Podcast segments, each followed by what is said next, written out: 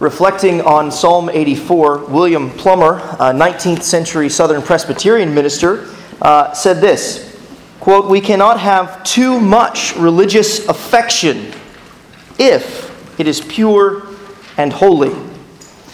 Which raises the question, what is pure and holy religious affection? How do we know whether or not when we worship God, our affections are carnal or consecrated? Well, consider the reflections of the good Dr. Plummer. He writes, "While carnal men may be affected with the decency, the dignity, and the solemnity of God's worship, and may approve of its good effects on the minds and morals and manners of the community, yet that which above all else endears God's house to regenerate men is God Himself."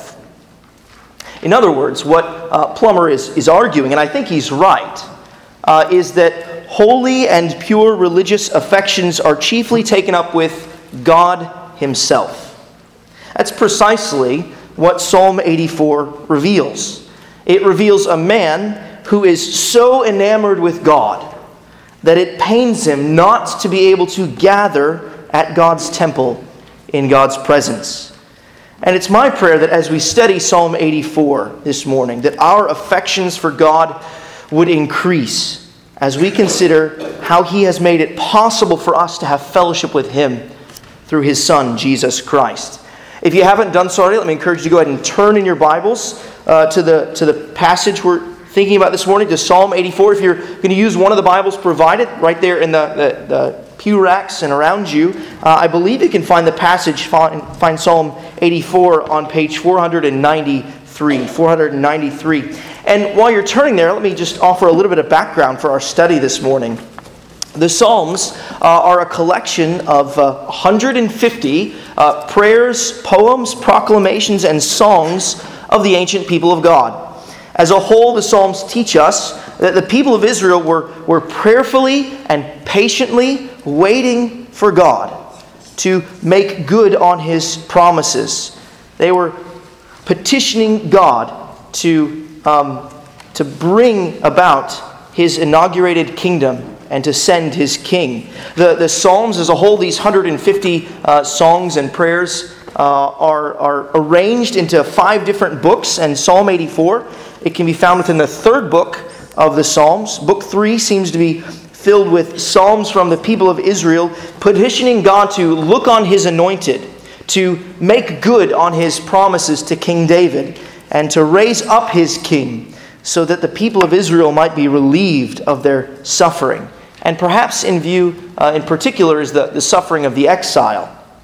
At first glance, Psalm 84 seems to be a happy song. It seems to be a song which expresses a longing to be in the lovely presence of the Lord. But if the setting of the exile is right, then I think we will actually see the depth of this longing with greater clarity. You see, in the exile, the people of Israel were forcibly removed from the promised land because they had failed to keep their promise to obey God's commands. That was God's punishment upon the people of Israel. But His punishment did not obliterate His promises to raise up a king and establish His eternal kingdom. My sense is that Psalm 84 was written sometime between the first deportation, the first kind of movement toward exile for the southern kingdom in 597, and the destruction of the temple in 587 BC. The psalmist is expressing his longing to go up to the temple of God at an ordinary time of pilgrimage for worship, and it's his prayer for the Lord to look on His anointed and answer his prayer so that he might soon return to worshiping in the presence of God in the temple. So even if the setting of exile's not right, there's clearly something preventing the psalmist from going up to the temple. And so let's read Psalm 84 to see if we can hear the longings of the psalmist in that light. To the choir master, according to the Giddith, a psalm of the sons of Korah. How lovely is your dwelling place, O Lord of hosts! My soul longs, yes, faints for the courts of the Lord. My heart and my flesh sing for joy to the living God. Even the sparrow finds a home, and the swallow a nest for herself, where she may lay her young at your altars, O Lord of hosts, my King and my God. Blessed are those who dwell in your house, ever singing your praise. Selah. Blessed are those whose strength is in you, in whose hearts are the highways to Zion. As they go through the valley of Baca, they make it a place of springs. The early rain also covers it with pools. They go from strength to strength. Each one appears before God in Zion. O Lord God of hosts, hear my prayer. Give ear, O God of Jacob. Selah. Behold our shield, O God. Look on the face of your anointed. For a day in your courts is better than 1,000 elsewhere. I would rather be a doorkeeper in the house of my God than dwell in the tents of wickedness. For the Lord God is a sun and shield. The Lord bestows favor and honor. No good thing does he withhold from those who walk uprightly. O Lord of hosts, blessed is the one who trusts in you. Well, I'm sure you notice the deep longing that's strewn throughout this psalm. In the first three verses, the psalmist expresses a longing to dwell with God. And then in verses 4 through 7, the psalmist then blesses those who are able to make a pilgrimage to God's dwelling place and appear before him. And finally, in verses 8 through 12, the psalmist prays and petitions God for perseverance until he's able to enter into God's presence. We're going to study Psalm 84 in three sections: desiring to dwell with God, blessing those who go before, and praying for preservation and perseverance. If you're taking notes this morning, those 3 points are going to form the outline of the rest of the sermon, and I'll repeat each of those headings as we're moving into each new section, like now. So let's begin with our first point, where we see the psalmist desiring to dwell with God. Desiring to dwell with God. Just go ahead and read again. Let me read again for us those first three verses. The psalmist writes, "How lovely is your dwelling place, O Lord of hosts! My soul longs, yes, faints for the courts of the Lord. My heart and flesh sing for joy to the living God. Even the sparrow finds a home, and the swallow a nest for herself, where she may lay her young at your altars. O Lord of hosts, my God and my King." As we read through these verses and the whole psalm earlier, I'm sure you noticed the psalm is written in the first person. The psalmist uses words like "my" and "I" to describe his perspective, his vantage point. He's apparently a part of the lineage or company of Korah. Those who identified themselves as the sons of Korah are responsible for at least 11 psalms in the Psalter.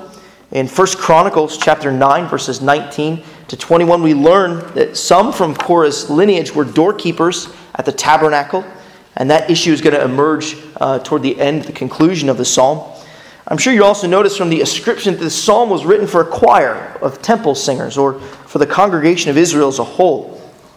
And though this was initially one person's prayer, it became a prayer for the people of Israel as a whole.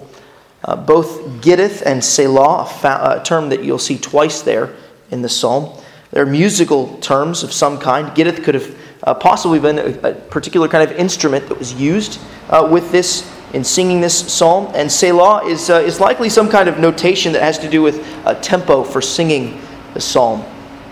But notice that the psalm opens with a declaration of the loveliness of God's dwelling place. The temple, and even the tabernacle in its day, was beautiful. It was beautiful preeminently because God dwelt there. God's presence makes all things beautiful. But his dwelling place was even beautiful in terms of its aesthetic beauty. It was designed to be beautiful, with bold royal colors and gold. The tabernacle was designed to be a royal tent. It was the tent of Israel's God and King. She dwelt in the wilderness. And the tabernacle was designed to be the temple, which took over kind of the role of the tabernacle. The temple was designed to be a royal palace. the place and the palace of the king who reigned in Jerusalem, or is called in verse 7, Zion. From what we can tell from verse 2, the psalmist longs to be in God's presence. He desires to be in the dwelling place, the courts of the living God.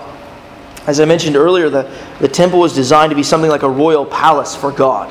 And the design of the palace had similarities with ordinary homes in that day. Homes in ancient Israel often had a courtyard kind of complex where visitors, when they arrived and they turned up, they could be greeted and taken further into the home. And it would just simply be enough. It would simply be enough for the psalmist just to get to the courtyard there.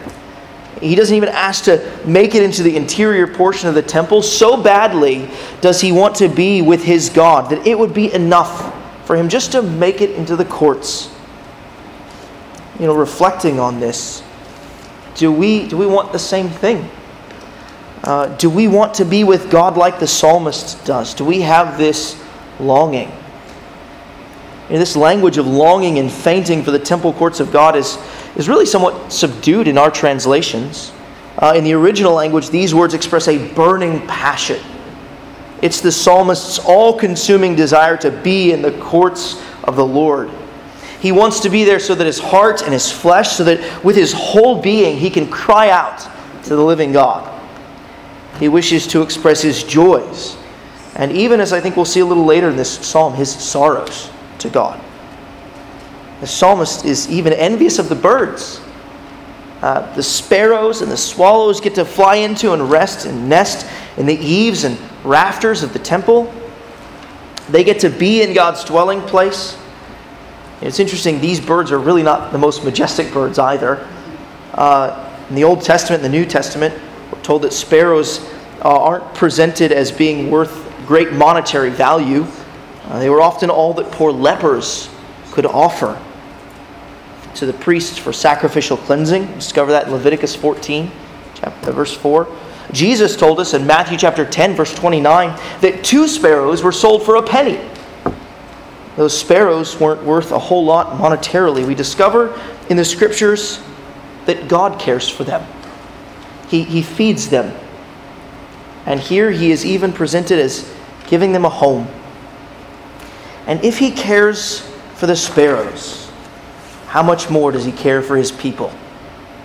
If God welcomes the birds, how much more does he welcome us? This desire to dwell with God is nothing less than a desire for God himself. And this is what is most remarkable to me about these verses. Did you notice how the psalmist describes God throughout them? He's Yahweh. He's the sovereign Lord. That's all caps there, verse 2. Which means he's the Lord who rules over creation. He's also the sovereign Lord of hosts. You see there in verses 1 and 3. That term hosts was the term that God first used to describe the people of Israel as he brought them out of Egypt. They were a host of people that he brought out. He is their God. The God of Israel, though, is not like the gods of the nations. He is not deaf and dumb and dead. He is the living God, as verse 2 makes clear. He is the God who is alive and active and interacting with the world and with his people. This living God, the Lord of creation, the Lord of Israel, is also king over all. And he's a personal king. Notice that the psalmist says, my king and my God. This is the one and only God, the God that the psalmist has been explaining to us that he wants to have and does have a personal relationship with. These verses, they challenge us, don't they? We see the psalmist's affection for God, and we think to ourselves, I ought to long for God as he longs for God. One reason that our longings might not be as deep as the psalmist's were is that we often don't view ourselves as exiles. Exiles were Israelites who were dragged out of the promised land of Canaan and forbidden to return. They were thrust out of their home like Adam was thrust out of the garden. Friends, brothers and sisters, we don't live in the place we were made to live. Don't get me wrong, I love this world. I love this earth. And there's a part of that which is good and right, to enjoy the place that God has set us in. But too often, we are comfortable with this world as our home, and think nothing of the place that we were made for. But how can we be comfortable with this world? When we heard from Revelation 7 earlier in the service, with what life in God's presence is like. In glory, there is no more hunger or thirst. No more children will starve. In glory, there are no more tears, no more death, no more suffering, no more pain. And like the ancient people of God, Christians are exiles. Did you know that that's how Jesus' disciples thought about themselves? Their fellow believers. Listen to how the Apostle Peter addresses Christians in his first letter. He writes, "Peter, an apostle of Jesus Christ, to those who are elect exiles of the dispersion." And then in verse 17 of chapter 1 in that letter, he tells believers to conduct themselves with fear throughout the time of their exile. So do you hear what Peter's doing there? He is calling believers to consider their situation in history as analogous to those Israelites who were exiled from the promised land of Canaan. We are not yet home. And you know, God is near to us. He is so near to us that He is with us. And yet we're still not home. We have not made it to the promised land of heaven, and our hearts ought to ache for that home. So when we see the sorrow and the suffering in this world, we ought to remember that our home is in heaven, and that it is a much better place. And we ought to long for that home. And if you can believe it, we were made to dwell with God. We were made for temple. Man was first made for the garden temple, described in the first two chapters of the Bible. But after the first man, after Adam, sinned and fell, that perfect garden temple was lost. That dwelling place, that place of fellowship with God, was lost. And in God's kindness, He promised to make all things new through His Son, Jesus Christ. It was because the temple of His body was raised that Jesus will one day be given authority to make all things new, to make the new heavens and the new earth into a new garden temple, and a garden temple that cannot be lost. One day, the whole world will be the temple of God. One day, the whole cosmos will be filled with the glory of the Lord as the waters cover the sea. We read earlier from John's vision in Revelation and how the saints in glory were satisfied, how they served God in His temple. But listen to this wonderful and fascinating section from the end of John's vision in Revelation chapter 21, just verse 22. The Apostle John writes, "And I saw no temple in the city, for its temple is the Lord God, the Almighty, and the Lamb." And what the Apostle John goes to work on, to kind of work out then in that chapter, and what he said earlier in that chapter, is namely that the heavenly Jerusalem, where the heavenly temple dwells and descends from heaven to earth, thereby renewing the whole created order. Not merely restoring Eden, but bringing the lost paradise to its intended goal. The lost paradise is recovered and restored in such a way that it can never be lost again. And that is our future. And we should desire to dwell there, in that heavenly temple, as the psalmist desired to dwell in the temple of old. And the truth is that we cannot manufacture an increased longing for heaven. It has to be given to us as a gift from God.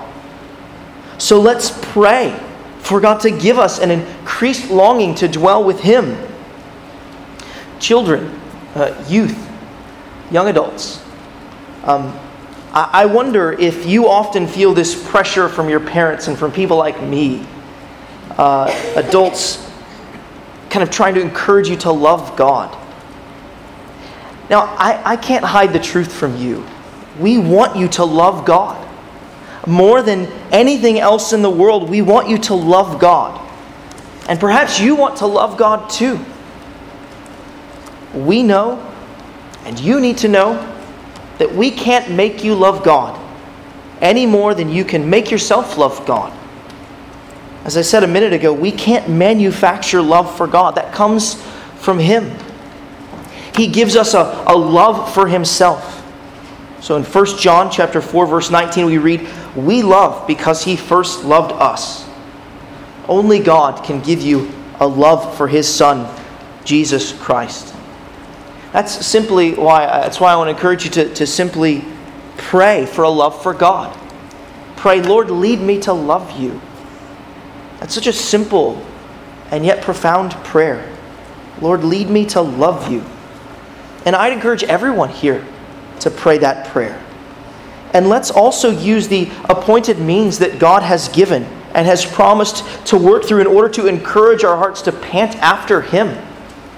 He has given us His Word, which tells us about the bright future and glorious future that's before us. He's given us prayer, in which we practice our fellowship with Him. He's given us communion, in which we remind ourselves of the great wedding feast that we will have with Him when He does make all things new. He has given us each other, with whom we make this journey to the heavenly temple. In fact, that leads to the next section of this psalm. In verses 1 to 3, we heard of the psalmist's desire to dwell in the presence of God and to really dwell with God. Let's turn now, look at verses 4 through 7, where we see the psalmist express that those who appear in God's presence regularly are blessed. Let's turn now and consider our second point. Blessed are those who go before God. Blessed are those who go before God. And as we consider this point, let me just read verses 4 through 7 for us. "Blessed are those who dwell in your house, ever singing your praise. Blessed are those whose strength is in you, in whose hearts are the highways to Zion. As they go through the valleys of Baca, they make it a place of springs. The early rain also covers it with pools. They go from strength to strength. Each one appears before God in Zion." The birds, they're blessed to be in God's house, as we saw in verses 1 to 3. But more so are the people who are privileged to go there and to sing God's praise. That's what we see here in verses 4 to 7.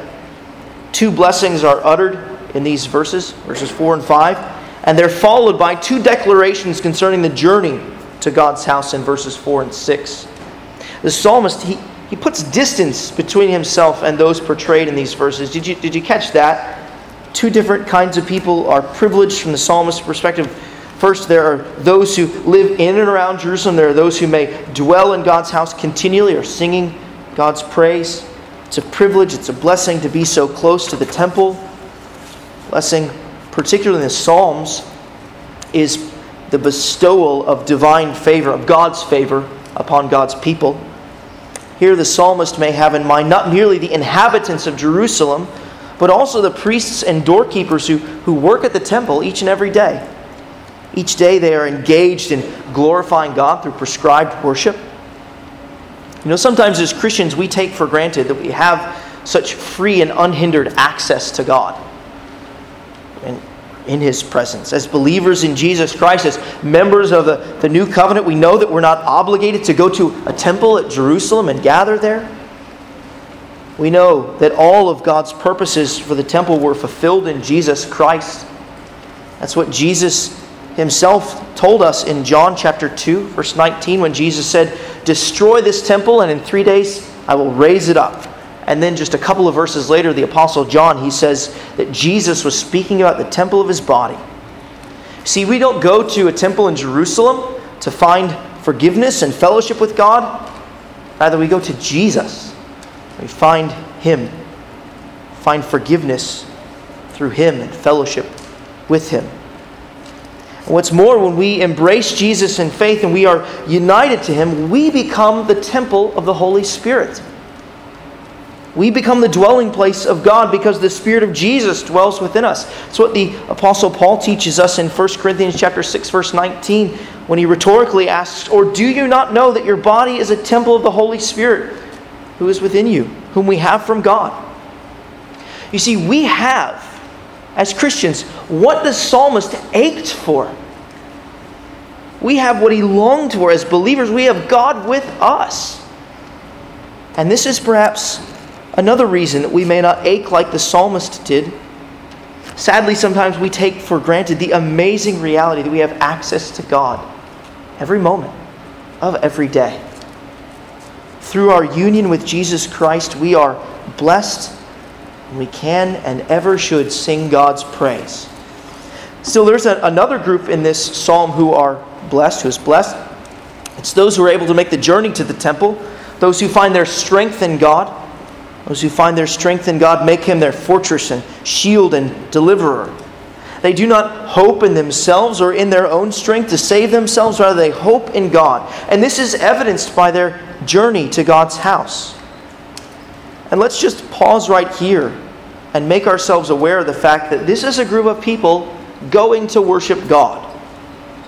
Far from being an individual pursuit, faith in God is a community pursuit. Just can you think of a single Old Testament act of worship where only one person was involved? You know, it's popular to say these days that my faith is a private matter. That's popular, but it's wrong. Faith may be personal, but it is never private. And let's be honest, if we were all to privatize our faith, none of us would persevere in this journey. It's too hard. The valleys are too deep. The shadows are too long, and our hearts are too dark. We need fellow pilgrims to help us persevere on the way. The pilgrims of this psalm, they get on the highway to Zion. They make this journey to Jerusalem and the temple because they know that in God there is forgiveness and blessing. They get on the highways to Zion because it's actually their heart's desire. That's what that phrase, in whose heart are the highways to Zion, I think means to communicate. It's their heart's desire to go and meet God, just like it was the psalmist's desire to dwell with the Lord. Their hearts are on the road to the temple before their feet are. Sometimes Old Testament saints get a bad rap, and sometimes rightly so, but sometimes it's undeserved. Sometimes we look at saints in the Old Testament, we see all of their sins, we see the passages that warn them about just going through the motions of sacrifice, we read passages about vain worship, and we let those passages color our reading of kind of the rest of the Old Testament. But let's not miss this depiction of Old Testament saints. There were some really godly Old Testament saints who loved the Lord. They had a passion for Him, and they undertook long and hard journeys to meet with Him. We can barely sometimes make the journey from the bed to the coffee pot to the table. But here are these saints who carved out weeks to make a long, hard journey to go and meet with God. Many Old Testament saints loved the Lord dearly, and far from looking down on them, we can and should learn from them. In verse 6, we're given a description of their blessed journey. As they go through the valley of Baca, they make it a place of springs. As they go, they transform the landscape in front of them, or the landscape is transformed before them. This valley was likely a place that was dry and arid, a parched and thirsty land. It was a difficult place to travel through, but because these pilgrims are blessed, the Lord is pleased to bless their journey. The place that had no water is made into a place of springs and rains and pools. And this is obviously highly poetic language, right? The whole point of this is to communicate that those who have God in their hearts are blessed as they have their feet on the road to meet Him. Having drawn strength from God, they go on in strength. They go from strength to strength, as verse 7 says there. They go on in strength until they meet the one from whom they draw their strength. Each one will appear, notice, before God in Zion. And that is the ultimate blessing, to meet with God. The goal has never been the journey. The goal has always been God. And really the prevailing wisdom of our culture actually inverts that truth. We're told that life is not about the destination, it's about the journey. But friends, the journey is not unimportant, but it is not all important. the destination is actually all important. If the journey of your life does not end in fellowship with God, if the goal of your life's journey is not fellowship with God, then I can promise you this: your destination will be destruction. Your journey is temporary. Your destination is eternal. You know that there is meaning to this life, meaning that stretches beyond the journey. And the meaning to your life is found precisely in what these pilgrims got on the road to Jerusalem to go and do. They got on the road to come before God, to confess their sin, to seek His mercy, and to rest in the strength of His salvation. This is what fulfills the deepest longings of every pilgrim, of every person. As Augustine rightly said, our hearts are restless until they find rest in God. If your life's journey is not one of seeking after God, you will be restless. So find rest in Jesus Christ. In Matthew chapter 11, verse 28, Jesus said this: "Come to me, all who labor and are heavy laden, and I will give you rest." And if you want to know how to find rest in Jesus, keep listening, because this next section of the psalm, I think it takes us to Him. It feels as though the psalmist continues to hold himself at a distance from both those who continually dwell in the temple and from this group of pilgrims who go to dwell with God. The psalmist seems to be neither a dweller nor a traveler. So what will his response be? Well, his response is to pray. That's what happens in verses 8 to 12, and what we'll think about in our next point. Here the psalmist prays for preservation and perseverance. He prays for preservation and perseverance. Let me read verses 8 to 12 again. The psalmist writes, "O Lord God of hosts, hear my prayer. Give ear, O God of Jacob. Behold our shield, O God. Look on the face of your anointed. For a day in your courts is better than 1,000 elsewhere. I would rather be a doorkeeper in the house of my God than dwell in the tents of wickedness. For the Lord God is a sun and a shield. The Lord bestows favor and honor. No good thing does He withhold from those who walk uprightly. O Lord of hosts, blessed is the one who trusts in you."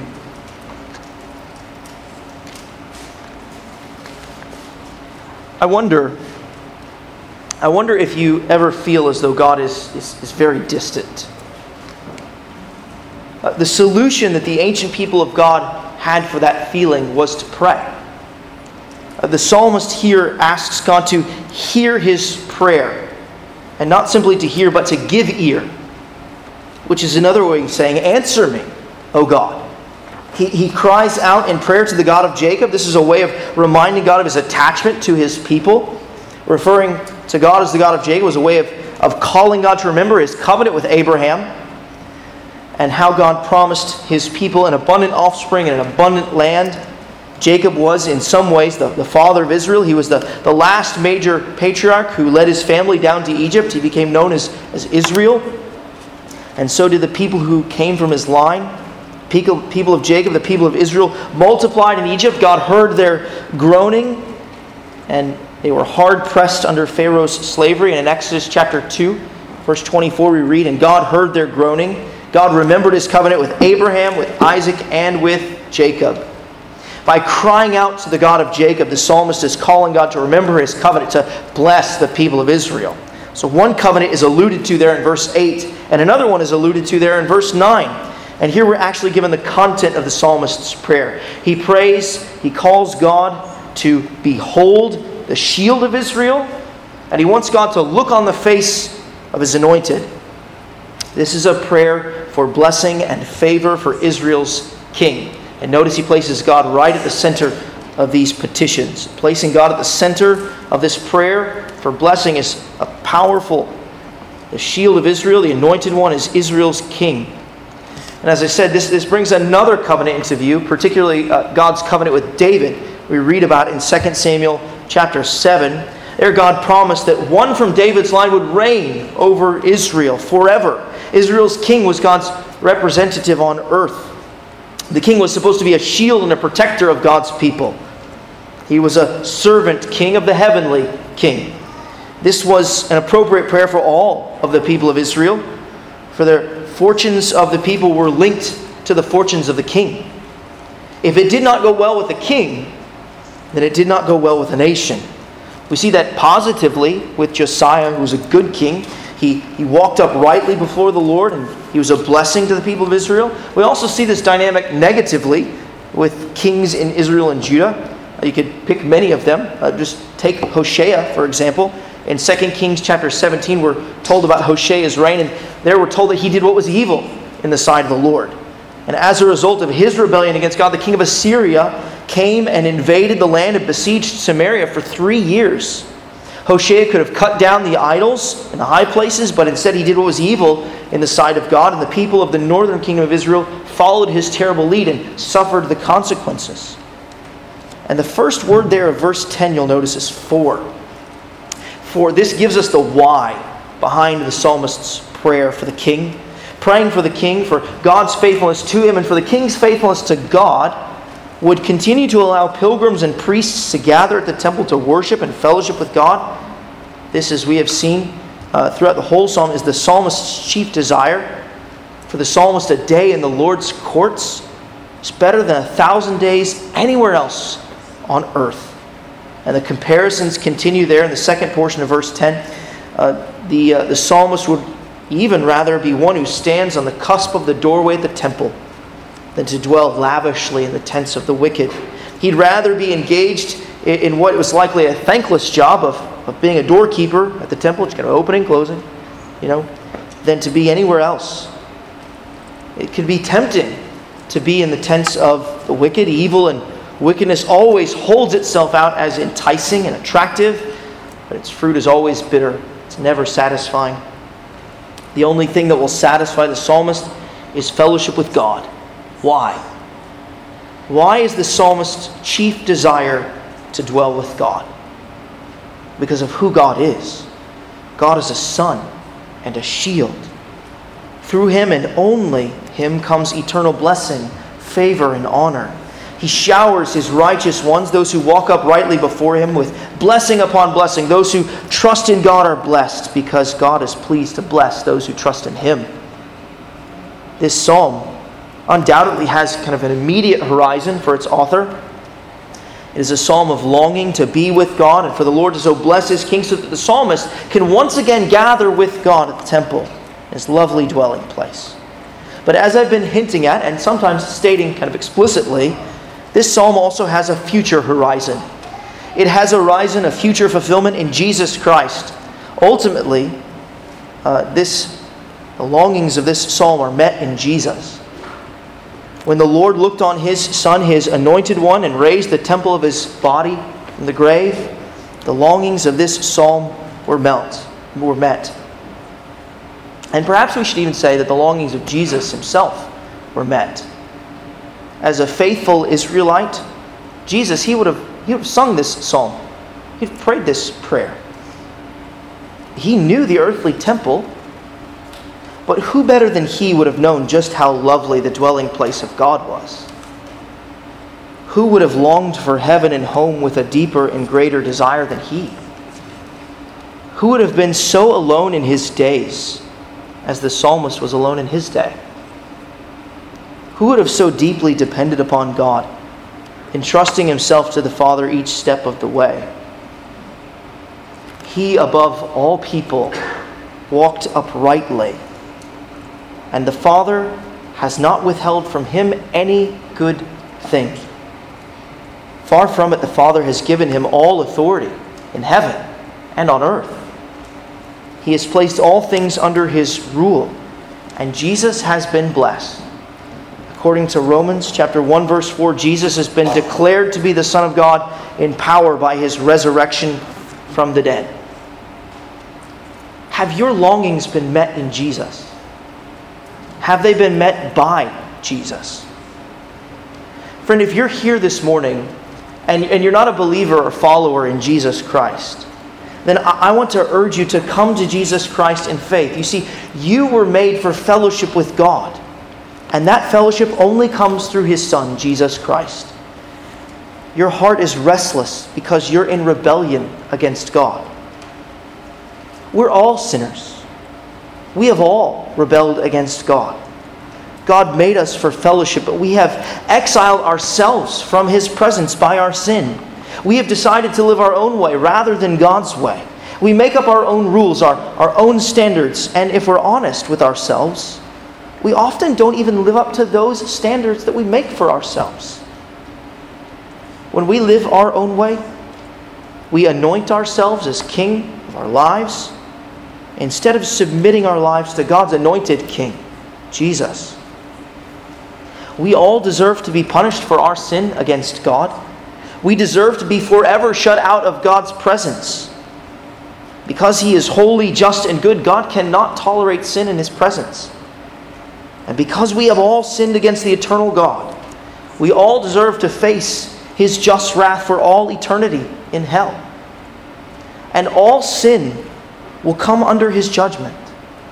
And the question is, will we personally face His wrath for our sin, or will we come to Him in repentance and faith, believing that His Son, the Lord Jesus Christ, is our shield, who shields us from God's terrible wrath? Will you come to Jesus Christ in repentance and faith, believing in Him? You see, that is the good news of the Bible. The good news of the Bible is that though all have sinned and fallen short of the glory of God, He plans to rescue us from His wrath through His anointed one. In the person of Jesus Christ, the eternal Son of God became man. Jesus, being fully God and fully man, lived the life of perfect obedience to God the Father. He was the only one who ever lived a perfectly upright life before God, the life that we have not lived. And in love, He gave up His life as a sacrifice to satisfy divine justice on behalf of sinners. He stood in the place and took the punishment for the sins of all of those who had ever turned from their sins and put their faith in Him. And 3 days after His death, God the Father looked on His anointed Son and King. And He raised His Son from the dead, vindicating Him and proving to us all that His life and death on behalf of repenting sinners was acceptable in God's sight, that He is our sufficient shield from God's wrath. And those who trust in Jesus Christ will never be shut out from God's presence. So friends, turn from your sins and trust in Jesus Christ today for your salvation. Look on Christ in faith, and you will know the blessing of God's gracious favor to save you from your sins. And if you want to know more about what it means to trust in Jesus, that through Him we're brought into fellowship with God, please do come and find me at the door after the service. Talk with a Christian friend or family member, coworker that you came here with this morning. There's nothing more important that you can think about than what it means that Jesus is God's anointed one, that He's just our shield, and that we can have the desires that this psalmist has to dwell with God for all eternity. There's no better news than this good news of Jesus Christ. Well, we should conclude. We began this morning by considering the truth that true worshipers are taken up with the one true God. God is to be uppermost in our affections. We see the psalmist express this through his love, not merely for the Lord's temple, but for the Lord Himself. He blessed the pilgrims on the way because they were blessed to go and meet with God, which was what was His heart's chief desire. We also saw him pray for the Lord's anointed one, His King, in the hopes that the welfare of the King would lead to the possibility of Him returning to the temple for fellowship with God. And as we reflect on Psalm 84, let us be challenged by the psalmist's deep yearning for fellowship with the one true God. And let us also be comforted that in Jesus Christ we have all that the psalmist hoped for and longed for. Jesus is our temple. Jesus is our King, and through Him we are brought near to God, because in Him God has drawn near to us. Let's pray together.